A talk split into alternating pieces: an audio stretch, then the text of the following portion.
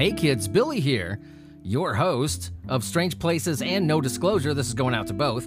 And I just wanted to make this really quick, kind of bonus episode, real quick. I have, uh, you know, as you guys know, I have a Patreon account, and there's no price of admission to listening, you know, to either show. It's for you, right? All you got to do is hit subscribe. But to the people who do a little bit extra and help to financially support the show and you know keep things going and stuff. You know i do giveaways and i do little extra things and services and free episodes and early access and you know behind the scenes stuff all that. So it's patreon giveaway time.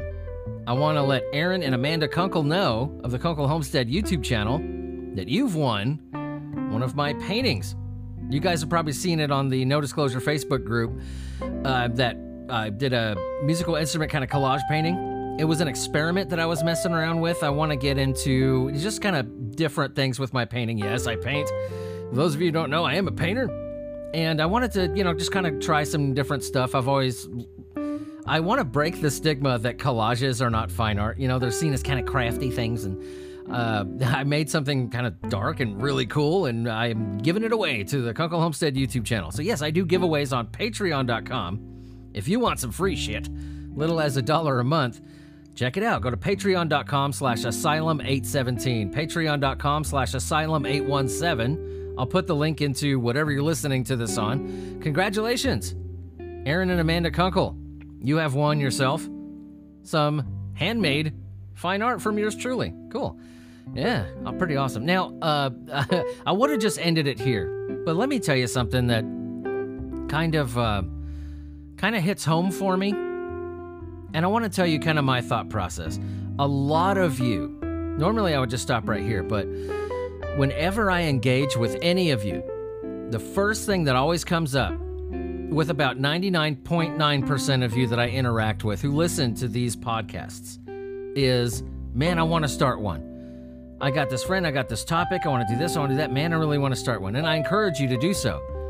Let me share with you a little bit of a personal story very quickly that puts things into perspective for me that might give you a little bit of motivation. It might give you a little bit of inspiration, rather. I was talking to Taco Ockerse this morning, and I'm not just dropping names. I know this person.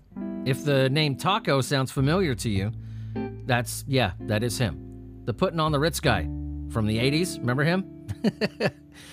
he, um, this goes back to with your podcast, you never know who's listening. You never know who's listening. And through my social engagements and marketing for the podcast and stuff like that, I crossed paths with the man himself, putting on the Ritz guy. His name's Taco Ockerse. That's a, a, I think that's his actual real name is Taco. He's not from America, so that, yeah. but uh, my my, cro- my my my paths crossed with with paths. Why can I say that? My path crossed with him. Wow. And ever since then, being in, you know, talks with him, he engages with his fans inside the space, right? I'm not going to call him at his fucking house. And sometimes even I feel like I'm overstepping my bounds by telling him good morning. you know? But then I get the reply back Good morning. Here's a picture of a really silly meme, might brighten your day. And he sends me the most ridiculous shit. but I just told him this morning you are the yardstick of how a person should be treating their fans. I measure that based on how you treat me and all the people who interact with you on social media. And uh, I know a lot of quote unquote famous people or people in the limelight or whatever, they get scared of that space. I mean, you hear all these stories about kind of wackos, you know? But if you have, I love how he did it. He has this clearly defined area of Facebook or this or that. We are friends. We're not just fan and performer here. We're friends. You come to me, you tell me anything. And I might not reply for a while, but when I do, it's not going to be some thing in the can that I tell everybody. This is the yardstick of how to treat people. And it's just amazing to me that in this day and age, I can speak with just about every day. I talk to this guy. I can speak with this dude that I would watch on MTV when I was a little boy. And it's because of the reach that this podcast had that I was even able to do that just completely by chance. It's amazing. now he does engage with fans like on YouTube and you know stuff like that. But having you know, personal conversations with this guy. And it, if you're wanting to start a podcast, just keep one thing in mind. You never know who's listening. And I don't care if you got 10 listeners a month, 20, 30, one of them might be a famous fucking singer from the 80s or anybody. I just heard a story this morning from Podcasting Made Simple, a podcast I listen to. This tech podcast that started in like 2009. He was ranting and raving about a Mac computer he thought was just shit, right? He uh, a week later he gets a call from Steve Jobs. No shit. Steve Jobs calls him and says, "Okay, you're on the clock. What's wrong with it?" And he really took that shit into consideration. Pretty crazy. If you're wanting to do this, if you're wanting to start a podcast, if you're wanting to get whatever you have to say out there and reachable, just just fucking do it. just do it. Because you never know who you're going to run into and who you're going to inspire. And maybe, just maybe, whoever inspired you might finally get to know that. Pretty crazy. Strange Places, I can't believe it's in its second season. No disclosure, I eh, I normally would not post something like this on the podcast, but I'm feeling I'm feeling a little saucy. I'm feeling a little inspired. And I want to share that. No disclosure is almost in its sixth season. You can do this, man. You can. You got something to say? Get a damn mic and say it. And treat your fans like Taco treated me. right?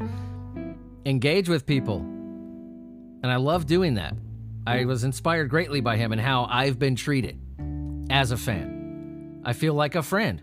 I like to think that I am. A friend, friend, right? so, with that said, with the obligatory, you know, throat clearing that I'm not going to edit out.